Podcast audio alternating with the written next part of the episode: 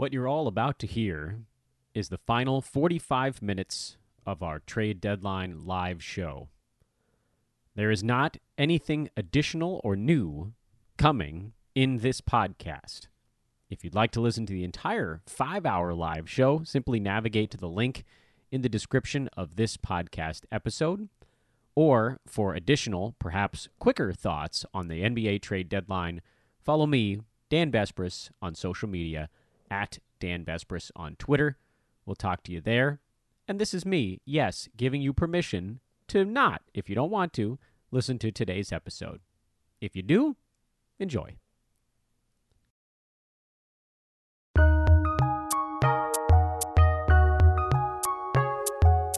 Welcome to the Fantasy NBA Today podcast.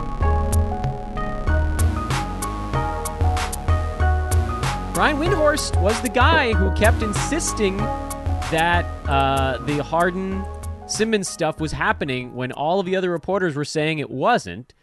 Uh, by the way, Dan- this one is real.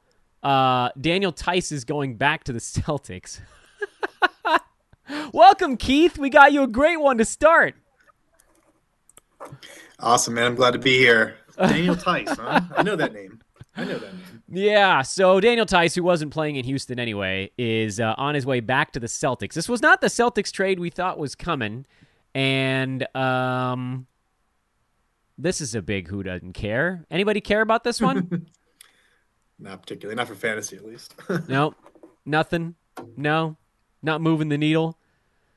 Um, all right. Here's the here's the trickling now. Let's see let's see what else we get. So Daniel Theis is the first trickle. Um, he feels like uh, oh, Dennis Schroeder is going the other way. So there's the other half of that one.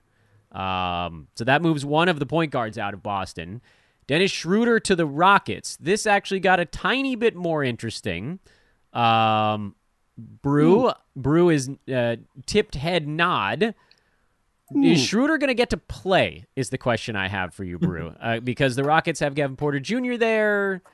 Uh, is he someone they you think Schroeder someone they want to like give the keys to at all, or what's your thoughts on Dennis? You know, I just retweeted our most excellent bird rights pod.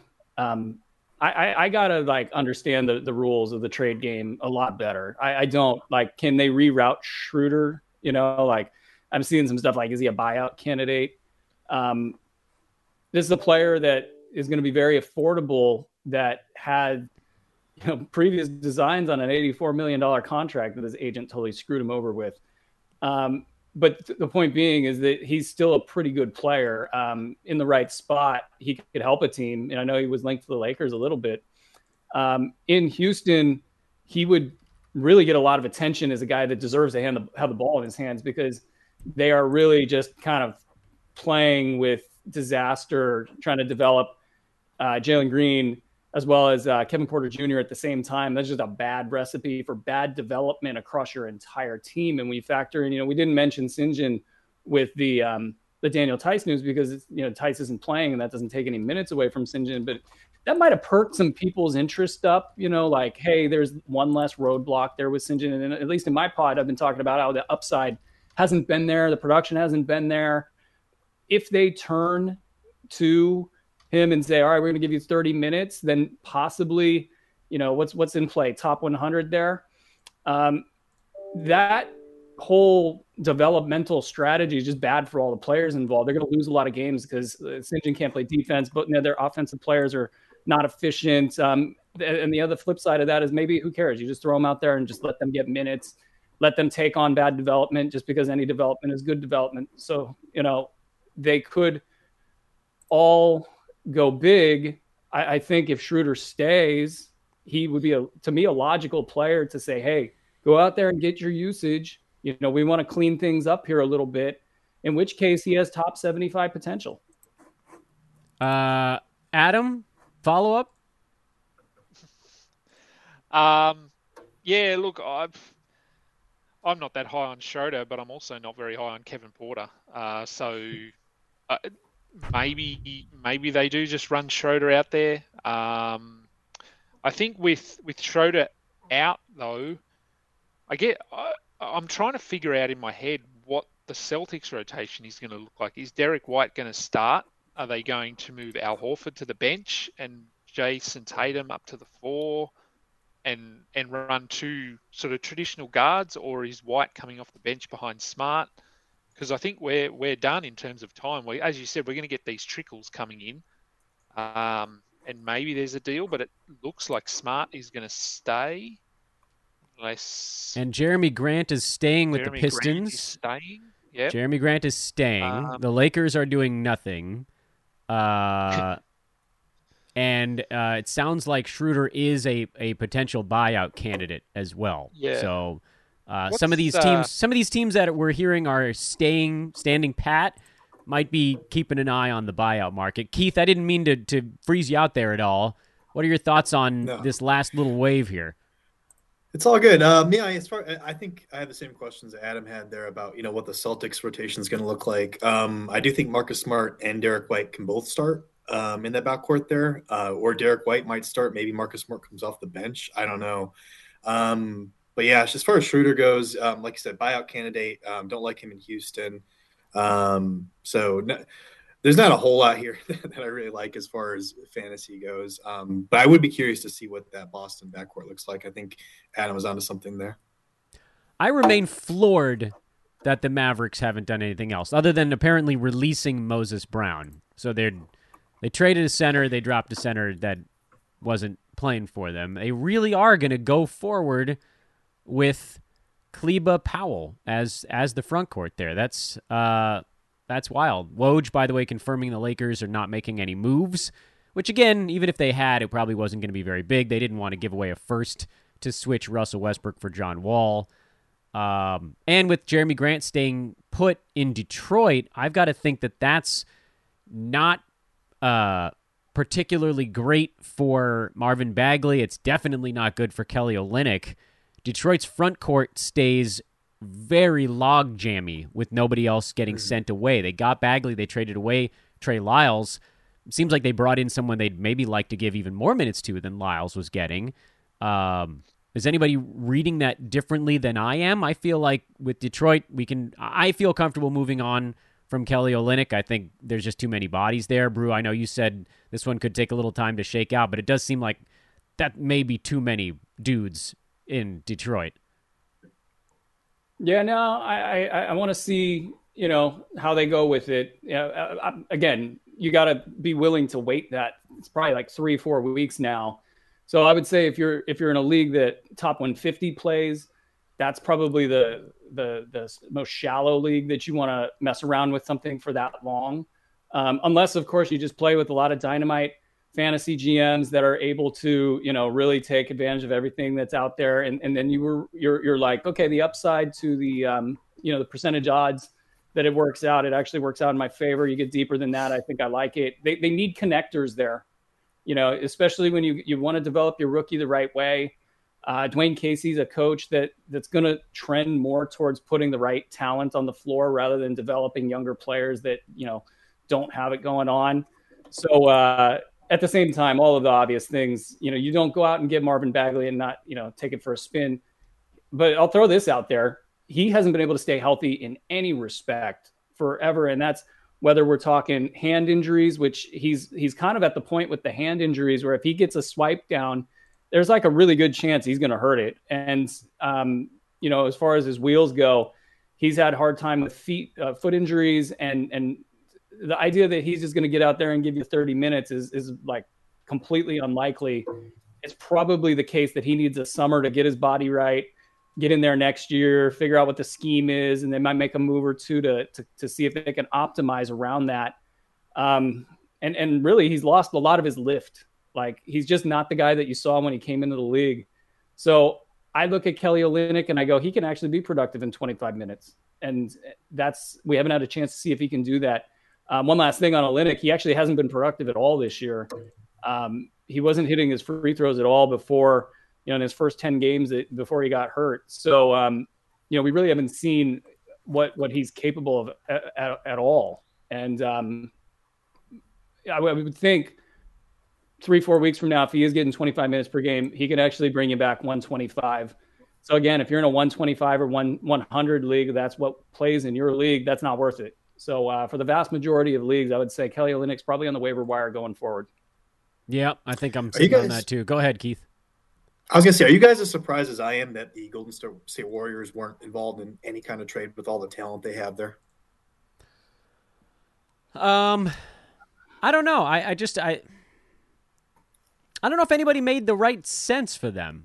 What did they need to What did they need to add if they get Draymond back? Well, I, I, guess is the question. I know they were. I know they were like linked to to some centers, like you know Miles Turner or what have you. Um, I, I don't know if they necessarily even need that. I think Kevon Looney, Looney does a lot for them, and like you said, Draymond Green's coming back. Um, we hope. But you know, I, I just felt yeah, we hope. I just felt like you know they've got Kuminga, they've got Moody. I mean, they've got so many pieces that are just sitting there doing nothing for them. I just felt they could consolidate, you know, and give Steph and Klay a better chance. I mean, they don't have many years left, so um, I think I think I don't know. Is this, is this them picking a direction, or uh, do they just feel like you know those guys are going to pan out and, and do something for them down the road?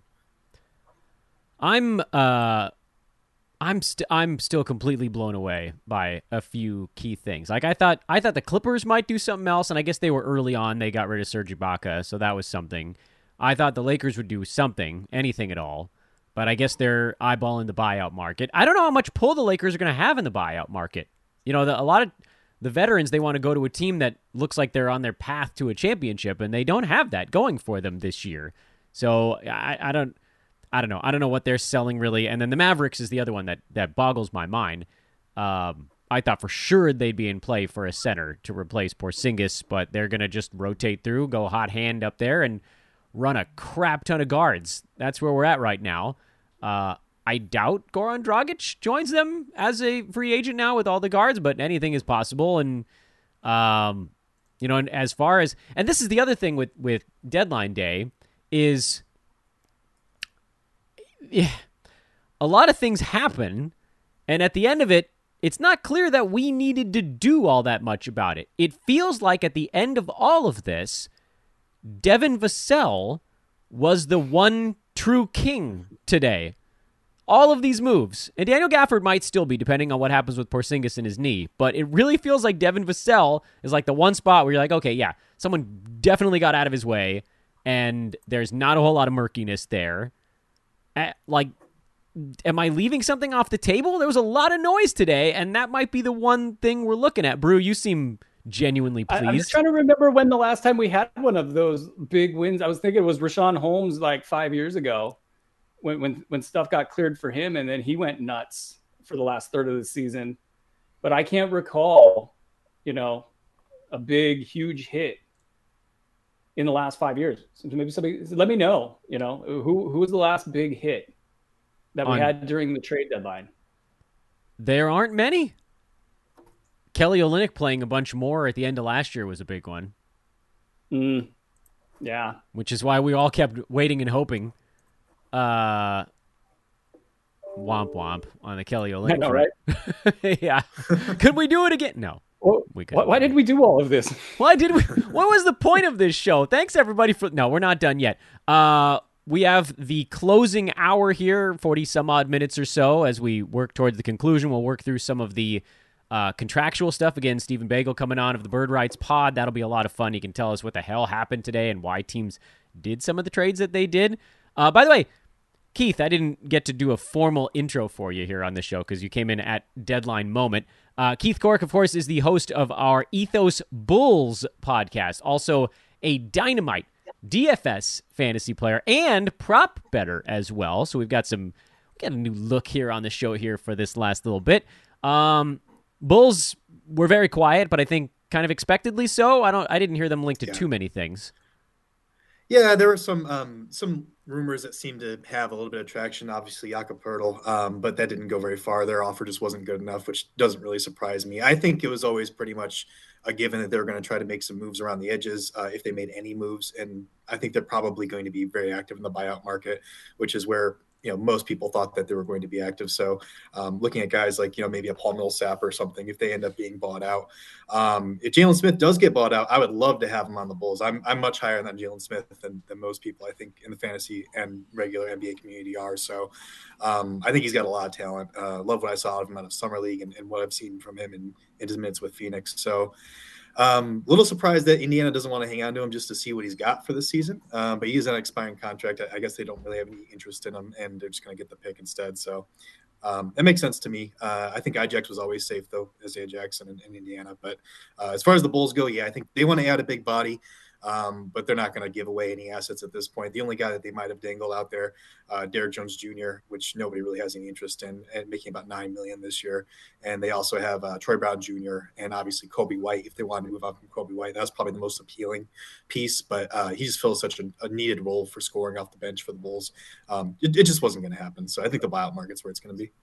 Uh, shout out to all of you guys that are hanging out with us here in the in the recap hour as we go through some of what we've learned today. If you're uh, joining us recently for the recap hour, please do hit the like button at the bottom of that screen. 763, that's pretty damn cool. That now has actually, I mean, we're I think we may have doubled up uh, a previous high there. So please do hit that. Subscribe to the Sports Ethos YouTube page. Follow all of the names you see on your screen on Twitter at Dan Besbris, at Aaron Bruski, at Adam King 91, at BSBP Keith who you may need a retooling on that, qu- that Twitter handle. You're now Bulls Key. Yeah, yeah. Um, I'll, have to, I'll have to figure something else out. yeah, we'll we'll we'll push you through there. Uh, Adam, first of all, how's your leg doing over the last half hour? Uh, and also, I think everybody wants to know what moves we're doing. Have you because I'm actually while you guys are talking, I'm scanning to see what some of the other teams are doing in my leagues and just trying to get a feel for it. And it's a lot of like I've seen Jalen Smith go on and off of rosters about four times in 20 minutes in in one of my roto leagues. Uh, you're more of a head-to-head guy, so uh, what did you pull the trigger on anything today? Uh, no, I haven't. I haven't. But part of the reason, as I said, because I I did manage to get some sleep. Some of those bigger moves, um, I, I, was beaten to the punch by guys that were awake over there. Um, this is finally and, this is the one day of the year where we have an advantage over you. Yeah, yeah, uh, and a lot of my leagues because I, am in obviously in um, a few leagues with with mates over here. Our our we we have deadlines for when you can pick up players, and they're generally around midnight our time. Um, and so a lot of these guys that we want to go and be picking up, like maybe a Hartenstein or, or a Devin Vassell, we actually can't do it until tonight in our league. Um, so there's going to be a huge flurry on our uh, and a lot of bids on players tonight. Um, people are going to be throwing big money out to try and get these players. So that's when a lot of the pickups will happen in my leagues. Um, and my leg is doing okay. To answer your first question, it's uh, yeah, I can't move it anyway. It's in a the biggest knee brace you've ever seen. Mm. So when's the MRI next week? Uh, Tuesday, I hope. Oh boy. Prayer yeah. hands emoji, I think, is all we can do uh, for you over here. What about uh, yeah. Brew? You, your leagues are a little different. Your leagues tend to be a bit more competitive, a little deeper. Uh, most of the guys I think that were changing hands today were probably rostered a bit, but uh, d- put yourself in the in the mind of a traditional 12 teamer. What are you looking at for today? You know, I think it's it's the kind of the nexus of of the Gafford and um, Vassell, Isaiah Jackson. I don't can't imagine he got dropped over the last you know couple hours, but you know that was somebody we moved on early, just in anticipation of of what we were going to have happen here in this deadline. And um, you know, uh, and I asked the question, you know, what was the last big one? You know, you guys remember? I think somebody said it was Gobert when Kanter was moved. Hmm. So the trade deadline is it's it may do more to shuffle the deck within the top 100 than it does to do, you know, to bring you that big ad that um, you know, that's other Hartenstein is another one. I think that that you know, I, I I've I finally dropped him in one spot. And th- these are leagues that play top 150 and, and there are 200 players rostered. So they're deeper. Uh, I, I, really think he might end up making a lot of noise and, and, and, and the kind of abrupt noise because of the ankle injury, which was really bad. You know, it, it, it took him out right as he was peaking too. Mm-hmm. Um, that might be might be a situation where he just kind of hits the scene and, and, and hits the ground running. Maybe that occurs after the All Star break because we're still, you know, we got a week to go here, and it's still this it gets to be real silly season in that week as well. You know, they try to buy as much rest time for players and, and make seven days turn into ten days. So we'll we'll have a lot of weird stuff going on in the next few games here. Um. Well, first of all, I want to get Steven in the mix here. He's uh, two minutes early, but you. Steven has brought his his Sixers cap to the mix. Uh, I didn't think I knew that. Are are you a Sixers fan? I am. I'm a season ticket holder, actually. Oh, all right. Well, so we've had two Sixers my, guys on the show today. That's my amazing. Nets and Sixers tickets all just sold five minutes ago already. so. For a for a cool mint, I'm reckoning. Yeah. Yeah. Okay. So, first of all, uh, Stephen Bagel, by the way, host of the Bird Rights Pod. Uh, you're another one, much like uh, Rhett Bauer, who we had earlier on the show talking Dynasty. You are able to process things that my brain simply either can't or doesn't want to, and that is contractual elements to a lot of this stuff today. But before we even get into that, uh, let's talk hard the Harden Simmons deal. You've got to be over the moon right now. Yeah, first I was like, oh, I think we gave up a bit too much because I was anticipating Ben, Seth, and a first. So then when I saw Drummond was in there, when I saw the second first was in there, I was like, okay, maybe it's too much. But then I thought back to the negotiations we had with Houston before Harden went to Brooklyn, and that was going to be Maxey, Thybulle, three picks, three swaps. We would have given up everything. So I think the fact that, you know, this was the happy medium between what we would have given Houston. We still keep Maxey. We still keep Thybulle. So yeah, I'm pretty over the moon about it right now. I bet. Uh, I want everybody, and I know this is the time of the show where people start to go back to their real lives, but please, all of you, follow Stephen and Keith. Those are the you the last two to pop on here uh, on Twitter. You can see their names on the screen: BSBP Keith at Bird Rights Pod. Check out the Ethos Bull Pod, Bulls podcast, and do check out the Bird Rights Pod because and you did a few written pieces for Sports Ethos leading up to the deadline as well. Really, really cool stuff, Steven. I got a like mad mega props on that. Please, everybody that's watching, go check out Steven's articles and what he puts together uh, because he, you can see things that we don't see. We all have the things that we like hope happen, but you can tell us whether or not they're feasible, which, which is something like we fantasy players, we don't give a crap what's feasible. We just want what we want and we want it to work out. And you're and you can come in and you be like, yeah, they're not going to do that because like financially it doesn't make any sense. And ultimately, this is a business. So today, and this is a pretty open-ended question, so feel free to say, Dan, that's an idiotic open-ended question, but whatever you can do with it, I'll appreciate. Of the things that you saw shake out today, what kind of stuck out at you? What were the trades that jumped out beyond even the the Harden Sim or the uh, the Harden Simmons deal because that's really the big one of the day. But there was a lot of stuff that went on that seemed to have more financial implications. Yeah, um, there were a lot of things. I guess I I suppose I understand it financially, but there was a lot of head scratching decisions today.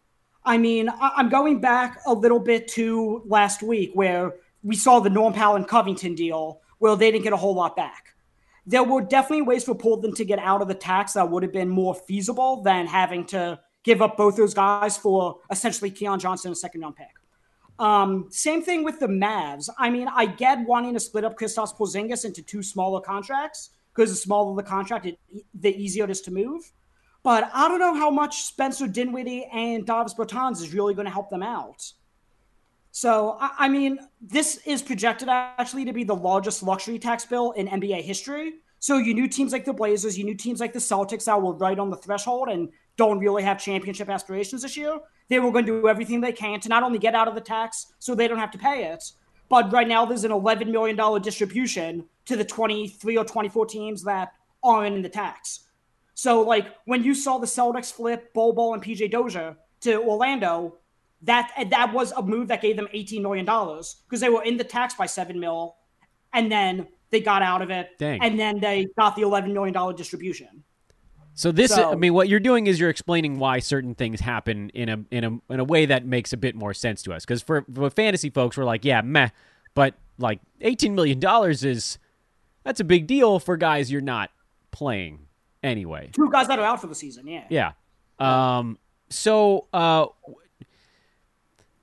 what do you see? And and maybe I'm getting too far ahead of myself, but what do you see developing on the buyout market? Do you see, uh, you know, I, have heard Schroeder. I saw that getting tweeted a lot that he might get bought out. I don't know that that's necessarily the case, but what what do you think happens kind of going forward here now that we are through the deadline? Um, usually with the buyout market, you need to look at who's an expiring contract. Very rarely, I know um, the Spurs did it a couple years ago with DeMarre Carroll. Well, they bought him out with three years left on his deal. But more often than not, it's usually guys who are expiring contracts, which makes sense. So obviously, Blake Griffin is um, an exception to that. But I'm looking at guys like Gary Harris. I'm looking at guys like Robin Lopez. As you said, Dennis Schroeder. I think the it was already announced that the Rockets are going to be um, buying out Enes Freedom. So guys like that that are on expiring deals, and again, the guys I named are just to name a few of them. But I wouldn't expect a guy like Terrence Ross. I think, you know, he has one more year on his deal, and they know they could move him either in the offseason or next year. Any guy that you think might have some kind of trade value that has more than one year on the deal, I don't really anticipate. But you got to look at, you know, those bottom dwelling teams like the Pistons, the Magic, the Thunder, and see who they have and who could feasibly, you know, who's a veteran that is non expiring that they're going to give another opportunity to to get in good graces with their agents. I'm fascinated by the things that are in your head. I feel like the rest of us are probably as well. Sorry, guys, I didn't mean to ignore the rest of you. Uh, talk, talk amongst yourselves. I think was the old Saturday Night Live bit. Um, Keith, can I ask you something about the Bulls? Not trade deadline related. Yeah, absolutely how do they piece this thing? What, what, what's the patchwork here that goes on between now and the end of the regular season? How what do we how it gets them to Lonzo Ball coming back? Because now Ayo's in concussion protocol. It seemed mm-hmm. like he was a pretty big winner and much better than most folks anticipated. Quickly, although I think you had him pretty high. Uh, what's what's going on with Chicago over the next say four weeks? Yeah, I can't believe that um, so many people passed on Dosunmu. That kid, he's just incredible, man. He's he's really a lot better um, than I guess a lot of people gave him credit for during the draft, and uh, especially on the defensive end, he just brings so much um, that other guards that are in this similar position just don't. I don't think he's a regular starter in the league. I, am not like delusional about it. He's a good role player. Uh, he's going to be a great bench player for us once we're for full health. But yeah, without him in the lineup, uh, it's going to be a struggle at point guard. We have really bad ball security uh, in general. Just Zach LaVine, not very good ball security. Um, we got Coby White, who is just absolutely atrocious when it comes to ball security. So it's something that I'm really uh, a little worried about, to be, to be honest with you. But um, you will see Coby White play a lot. You'll see Zach LaVine handle the ball more. You'll see De- DeMar DeRozan bringing the ball up the floor more. Uh, and, you know, the, the, offense generally runs through DeMar DeRozan. So it's not like it's the end of the absolute world that we don't have these point guards. Um, but it is going to be tough, man. Uh, luckily, the Bulls are in a pretty – uh, soft part of the stretch as far as their games go right now. So I'm hoping that they can you know close out with three four wins here before the All Star break and uh, hopefully maintain the top of the standings. Maybe not first, but you know first, second, third. I'd be happy with going into the All Star break. But um, Lonzo Ball, uh, he is ahead of schedule as far as I've heard, as, as far as getting back from his injury. So hopefully in about I would say a month to a month and a half, we will get a, good update and, and, hopefully he'll be able to play games around that time. Um, no guarantees, obviously, there, but uh, if we can get to that stretch of games, then that's absolutely great. And obviously, uh, Alex Caruso, not far behind him uh, in coming back to the floor, which is going to be awesome as well. He'd be, probably be starting at point guard if uh, if he was healthy, I would think. Um, although he's played power forward for us before, so I don't know. Maybe he plays power forward and we shift someone else to guard. I don't know. But uh, uh, having both those guys back is going to be absolutely huge. And then obviously, the biggest update we've had is Patrick Williams uh, ahead of schedule also, and just there's been pictures of him circulating with his cast off. Um, he's been shooting the basketball. He's been hanging out at the facilities. So um, you get to you start to get those kind of things before you get the you know three on three, two two v two, whatever uh, updates that they're starting to really ramp up and get to that five v five scrimmage, and then eventually into game action. So um, if Patrick Williams can get back, I think that solves so many of the Bulls' problems. Um, but yeah, you're right. Through this next, I would say month and a half is going to be a really rough stretch for us as far as injuries going, not having bodies available.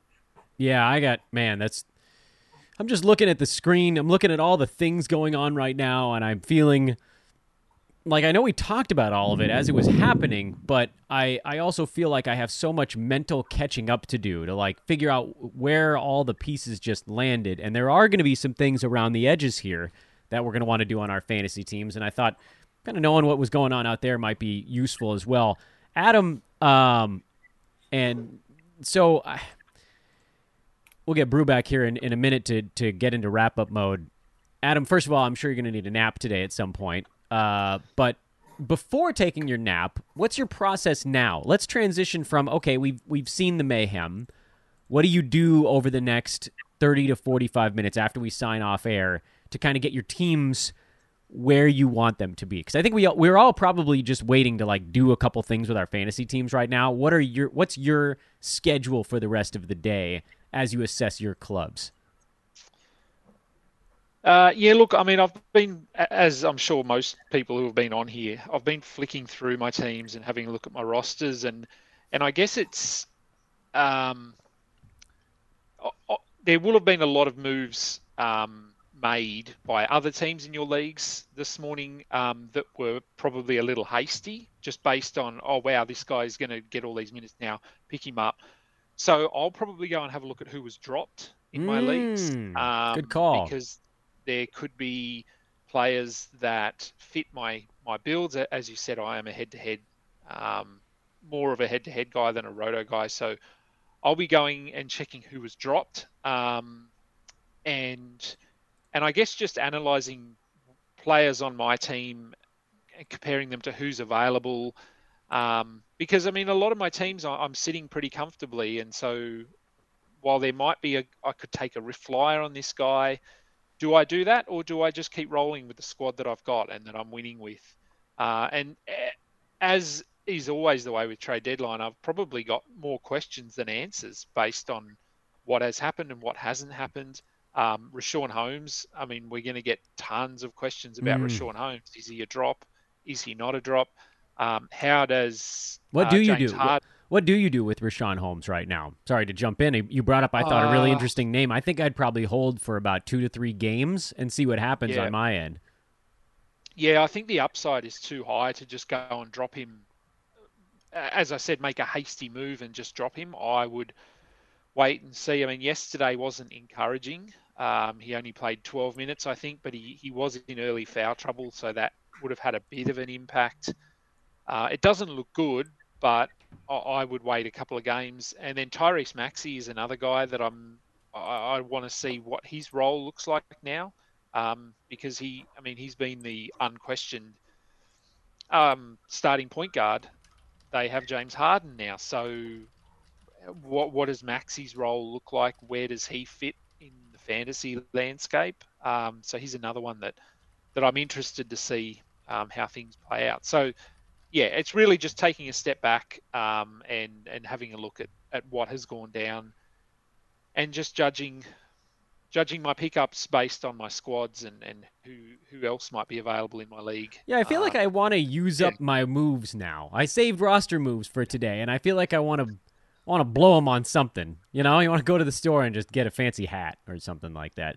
Uh, yeah, and and and that's true, but I, I mean it, it is only the middle of the week as well. It's not we're not at Saturday or Sunday, so we still do have three oh, it's Friday here, but it's Thursday there. so we still do have a few days left in the week. So let everyone make their moves today and then reassess tomorrow when everyone has used all their moves and you've got two or three left.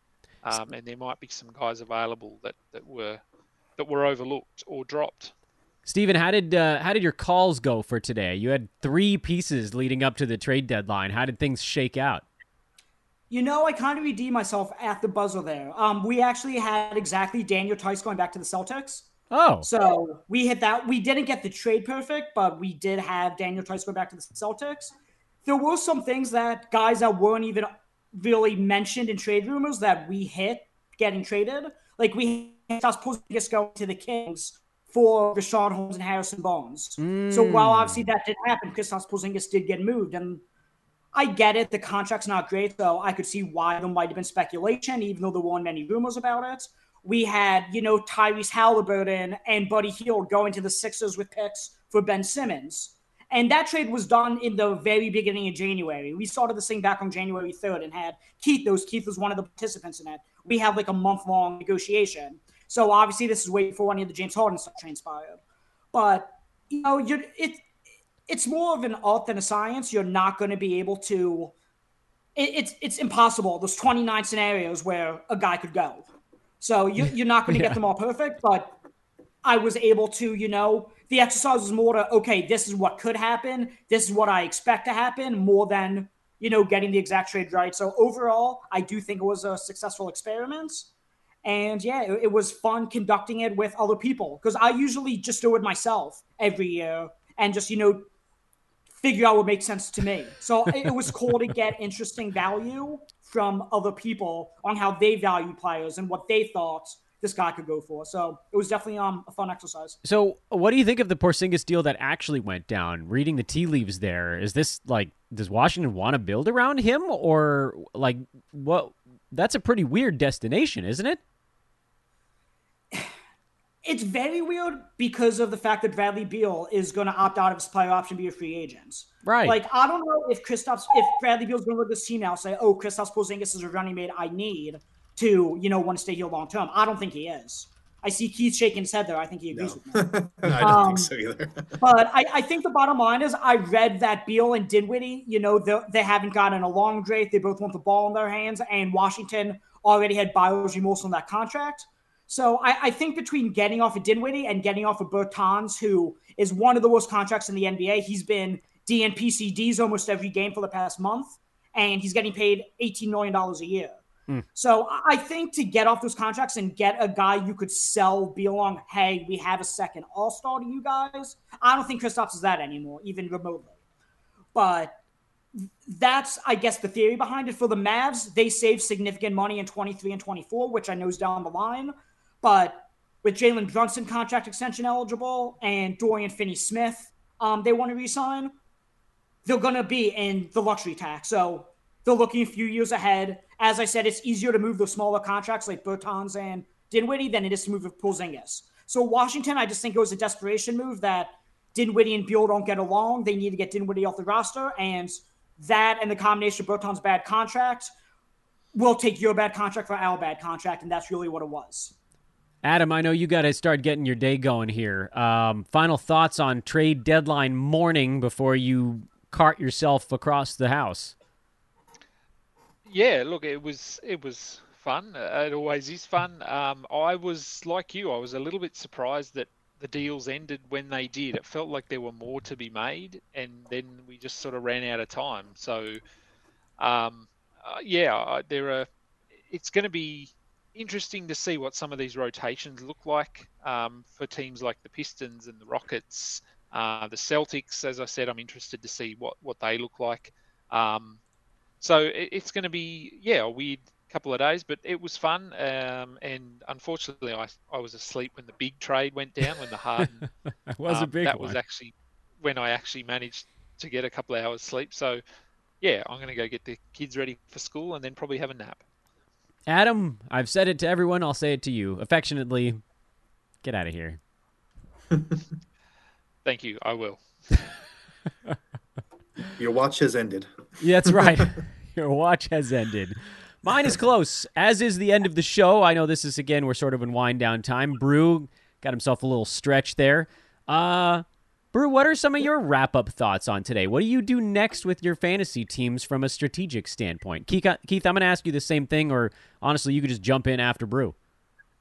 I think it's just about adjusting expectations. Uh, what we're what we've circled around, and and and maybe even, you know, for future years, it's it's not so much about the big pickup or or, or what's going to happen outside of the top 100, but what's happening inside of the top 100.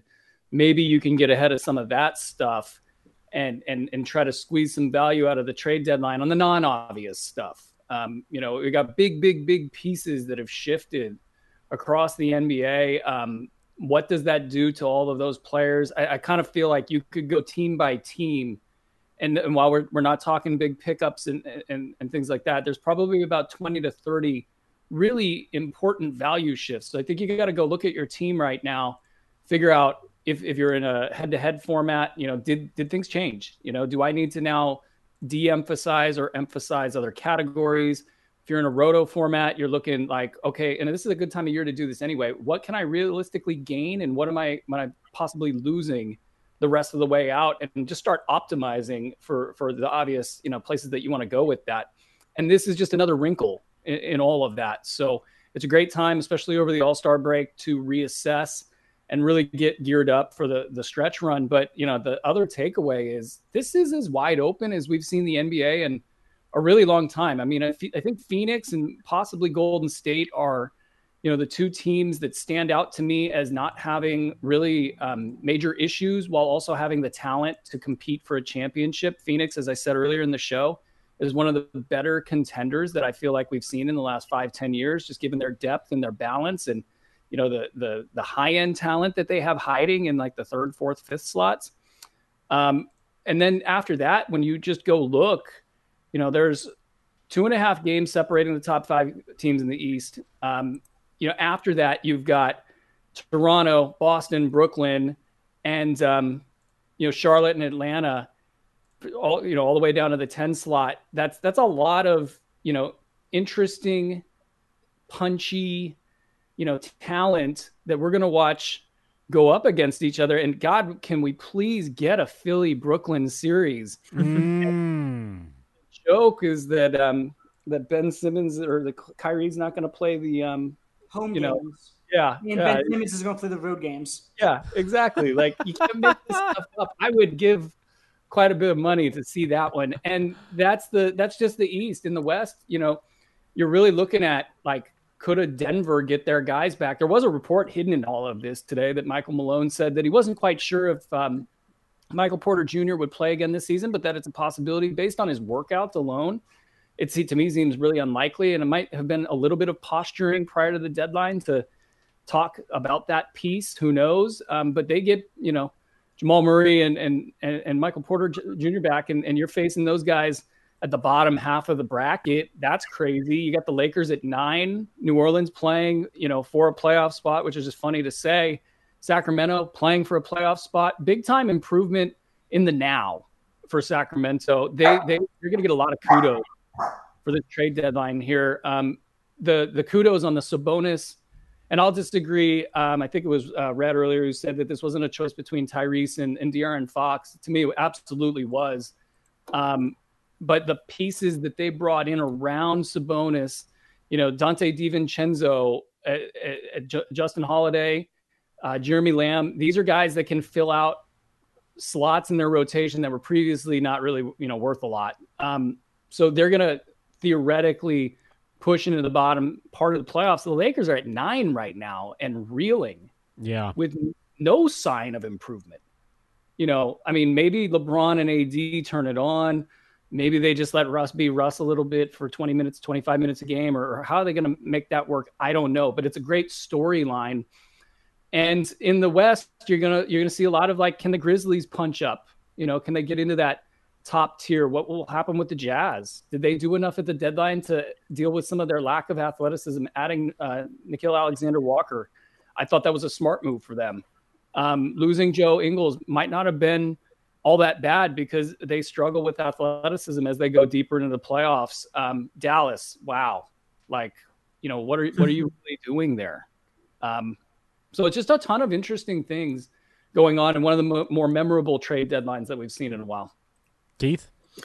Yeah, there, there was a lot of interesting moves today. Um, some head scratchers. I really don't don't know what Dallas is doing. I don't really understand what Portland's doing either. But I think that they, you know, their moves um, do create some value there. And like like uh, you know, Brewski said, there's some value shifts that we have to pay attention to. And I'm thinking, you know, on top of who do I go out and grab, which is, you know, I'm one of those guys. So I, I purposely have maybe two, maybe three, like guys that are, I just consider dead weight on my roster. Maybe, you know, I go about 120, 130 deep uh, as far as value goes in these leagues. And if they're in that ballpark, I consider them just dead weight. And I just take two or three. I load up my gun with some bullets, man, and I'm hoping I'm going to hit a, a, bullseye. So I did grab some guys in some leagues, and, and Hartenstein, I know you guys mentioned, uh, I grabbed him in a few leagues. I also grabbed um, I did grab uh, Jalen Smith. I think that you were talking about me there, uh, Dan, when you were talking about a league that you saw some people being grabbed. So uh, one guy I don't think we talked about a lot that I did grab also even before the deadline uh, is Zach Collins over in, in, in uh, San Antonio. Drew Eubanks was traded away, so I just think that all those backup big minutes do go to Zach Collins, and he's just a permanent monster. So I think he's someone that you have to just add to your watch list right now. Uh, I've got him as one of my just just a flyer. You know, I just snagged him. Uh, a couple games ago when he came back just to see what he could do. Uh, and now that Eubanks is out of there, uh, maybe some minutes get opened up for him.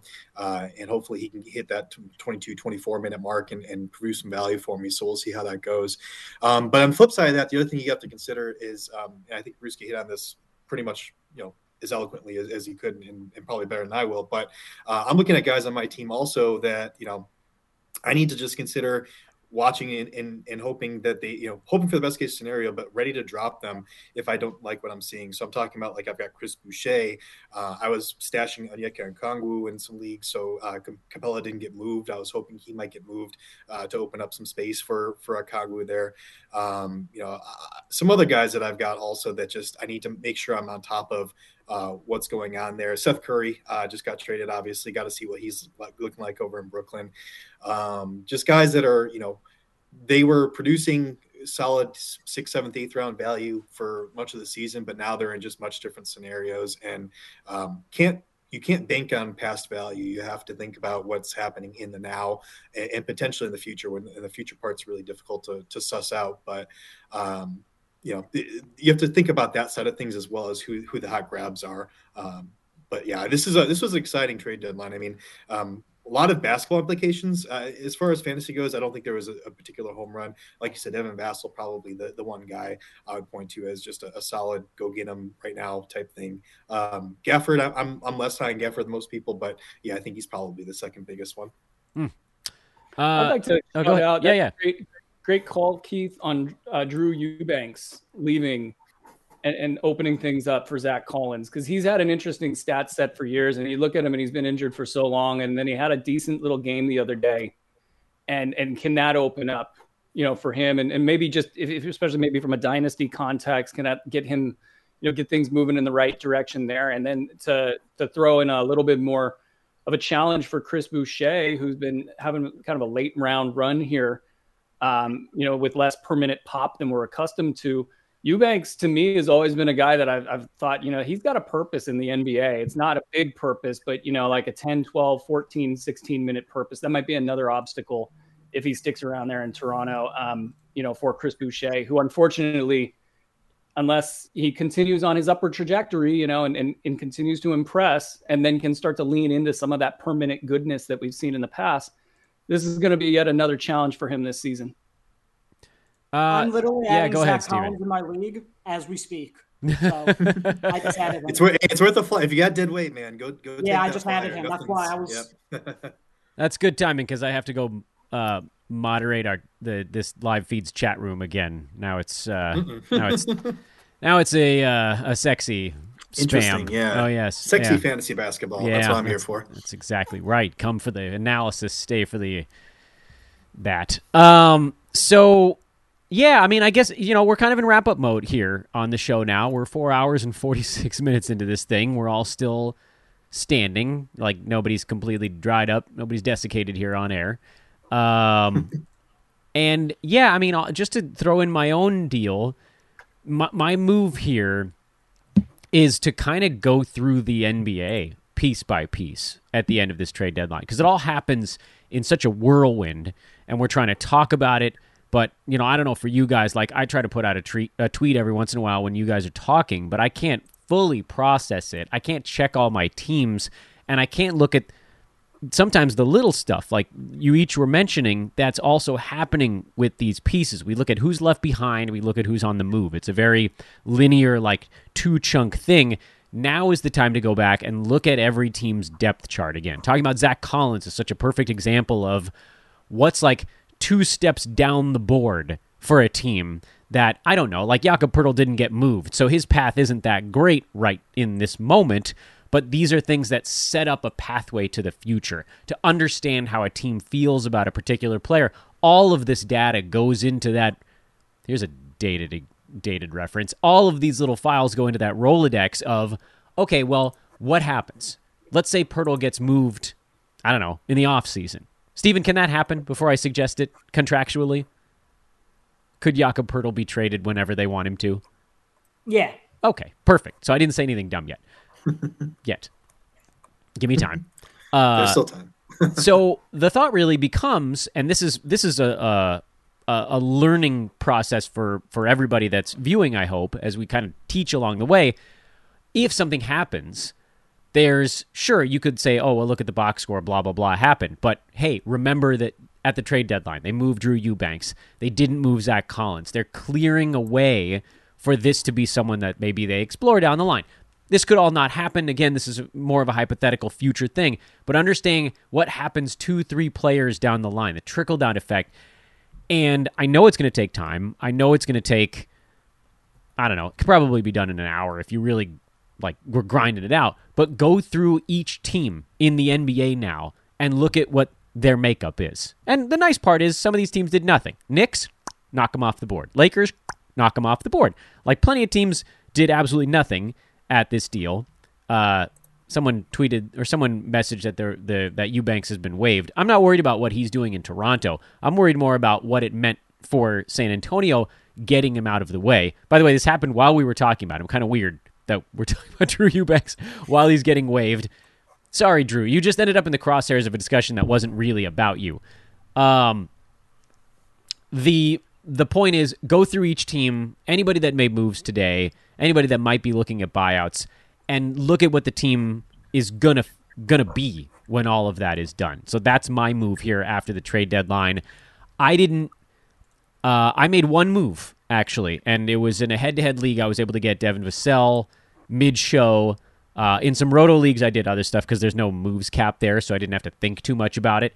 But like, hey, Brew, I got one last question for you here before we go into full wrap-up mode. Uh, we talked early in the show about the logjam on the Kings wing with Justin Holiday, Jeremy Lamb, and now Donte DiVincenzo. Is there a chance any one of those three guys pushes the other ones off to the side? And why is it Donte DiVincenzo?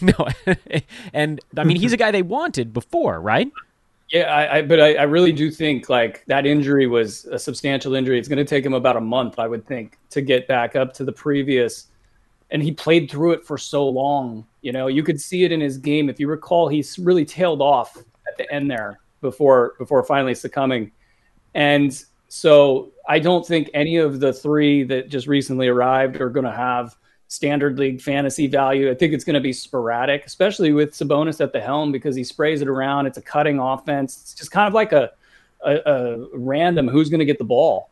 Um, and, and, you've got quite a bit of not. I don't want to like oversell this, but you've got quite a bit of players that need the ball. You know, you're, you're going to need uh, Davion Mitchell to get the ball. He's going to play a big role for that team. De- um, De'Aaron Fox, a high usage guy that's really now the pressure is on him after they made the choice between the two players. The pressure's on him to, you know, make that work. And and the, the one that I was going to almost raise my hand and and just I know that I know what the right advice is here is you're going to wait with Richaun Holmes and see what happens.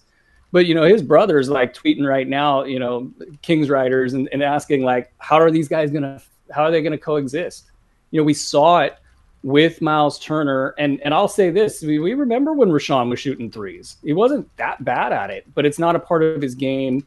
It's not something they're going to want him to do.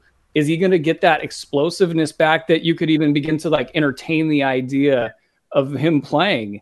You know, um, next to Sabonis like that defensively is the big key there. And it's not so much even on him; it's that he has to be so much better because Sabonis Unfortunately, as you saw last night with the Wolves, they immediately went right to Sabonis, right to Fox for about 12 straight offensive plays to open the game, knowing that that was what they would want to do, not just to score on offense, but also to put them on the defensive so they don't just get a free ride on that side of the floor.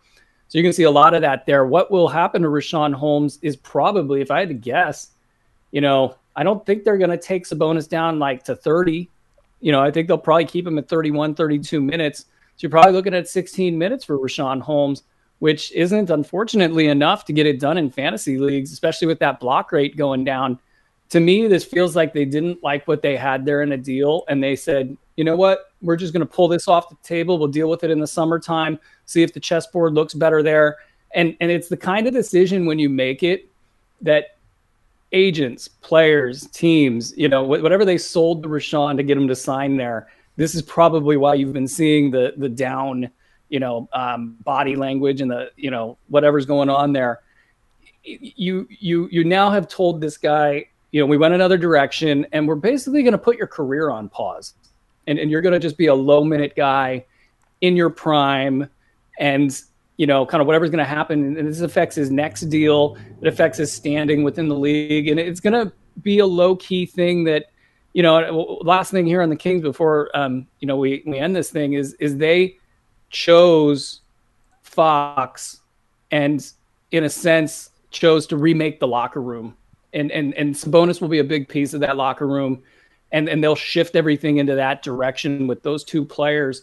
But that wasn't where the leadership in the locker room was. The leadership in the locker room was really trending toward Halliburton and and in a way Richaun Holmes, maybe not so much from the leadership perspective, but knowing who you want on the floor to win you games. He was definitely in that crew. So that's the kind of stuff that, you know, speaking to your points about like who do who do teams believe in and, and what is their trajectory coming out of the deadline. That's the kind of stuff you're looking at. But, you know, Richaun Holmes is a previous late early round producer earlier in the year. You know, again, getting written up as an all star candidate, and and now you know down to 16 minutes. That has kind of been the story of his career is just kind of constant disappointment from the management side. And that's really unfortunate. He's done a lot for the city of Sacramento in terms of playing through injuries and, and really trying to keep that team going the right direction. And uh, most certainly for us in fantasy leagues, we've, we've definitely benefited from his play. So, uh, he would be the guy that you know big name players like do you have to drop him and i think you got to hold him a couple games and see how things go uh brew i'm gonna i'm gonna give you the heave ho here awesome awesome day amazing everybody knows aaron Bruski. he is at aaron Bruski. he is the founder and ceo of sportsethos.com follow him on twitter if you don't already brew mwah.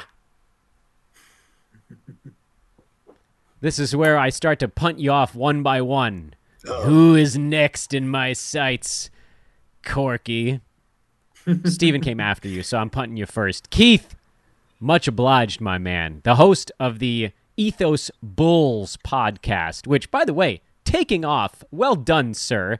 Bulls expert, fantasy expert. Follow Keith for his Bulls knowledge, his DFS knowledge, his player prop knowledge as well. Uh, my man, thanks so much for joining us here on Deadline Day. Thanks for having me. It was fun. Keith is gone. Steven. Final yes. thoughts. Final thoughts from my my my man who knows contracts. What so I honestly I know so little about it that I don't even know the right question to ask. What is your next thing? What do you start studying next now that today is sort of technically done? And then I will then I'll kick you out of here. I actually start looking towards the off season already. The same really? way I did my mock trade deadline for Sports Ethos. I actually also usually do a mock off season where awesome. You know, I I, th- I already have a vision of how we'll do it, but it's definitely something I want to pursue as well um, over the summer. But yeah, um, the off season is really obviously I enjoy the playoffs as a Sixers fan. Hopefully, you know we make it past the second round of the playoffs this year. So but yeah, that's what I'm looking at. As um as you were just talking, I saw DJ Augustine got waived, so that was another go. buyout guy we were talking about. But um, but yeah, the buyout markets, what's going to happen in the offseason, stuff like that. That's really what's next for me. Where do you think DJ's going? That's the last thing I'll ask you. Let's go with Boston. Boston has five open roster spots, and they need a point guard. Oh my God! How the hell do you know these things? Uh, and I'm doubling down on the mock trade deadline because that's where I had him going then too. He is Stephen Bagel, the host of the Bird Writes podcast here at Sports Ethos. He is a man who has different knowledge in his head than everybody else here at this website, and you guys should go absorb some of it. Stephen, thank you, sir. Awesome work today. Awesome work leading up to the deadline. I will talk to you very soon. Thank you. And then there was one. Oh no, the background went away. You guys don't want me up close. How can I switch this? Can I switch this? I don't think I can switch this. Oh no, you're stuck with me. Hey, thanks everybody. This has been amazing. Uh, thank you to all of our incredible guests and hosts that we had on today's show, the experts. I mean, me up close. Now you're seeing how unkempt my beard is. Uh, David Williams, Steve Vidovich, who started us off here in the 8 a.m. hour, earliest we've ever gone on air with this show, and I think it paid off in spades. We were able to break some news before anybody else on the planet here on this live show. That was truly awesome. Corbin Ford, the 9 a.m. hour. Josh Millman in the 9 a.m. hour. Two of my favorites in the business, in the in the sports world, in the NBA world. Uh, David Menkoff, the 10 o'clock hour. I'm trying to remember the order of everybody. Uh, Sam Orlick, the 11 a.m. hour. Adam King was also with us in the chat room at the beginning when it was like 2, 3 in the morning where he was at. Uh, and at the end when it was like 6 in the morning in Australia. That's absolutely nuts. Uh, Keith and Steven. Rhett. How did I forget about Rhett, the 1030 fan, uh, span, our Dynasty guy. Uh, incredible work, everybody. And then, of course, the great Aaron Bruski, uh, our founder, our president here at Sports Ethos. Amazing, amazing work. This is the first time in the history of this live deadline show that I've actually gotten up and walked away for more than uh, just filling up a glass of water. But today, I was smart enough to bring two water and soda. Need my sugar fix. Folks, I hope you guys enjoyed our uh, trade deadline live coverage today. Uh, it will be continued on Twitter at Ethos Fantasy BK is the Twitter feed uh, for Sports Ethos. Uh, please do follow them. I know some of you guys might be watching this show after the fact, so perhaps you got to this point for the recap hour. Ethos Fantasy BK. I am again at Dan Besbris on Twitter. I'll be doing a wrap up. Like I just mentioned a moment ago, I'm going to go through every team in the NBA and I'm going to try to find the most interesting things that shook out from this trade deadline. And I'll put all of that on social media so you guys know my thoughts on pretty much everybody going forward. That'll be uh, later on tonight, though. This uh, this old man needs to probably just go lie on the ground and uh, maybe have someone pour lunch uh, straight onto my face as I lie on my back on the floor. Uh, once again, thank you. Thank you. Hit that like button. Subscribe to our YouTube page. Much appreciated. You guys are amazing. Thanks for watching. Thanks for all the chats. Again, thank you to all the hosts and guests. Have a great Thursday. Uh, my show, Fantasy NBA Today, is actually just going to be a chunk of this show. So, meh, you don't even really need to listen to it.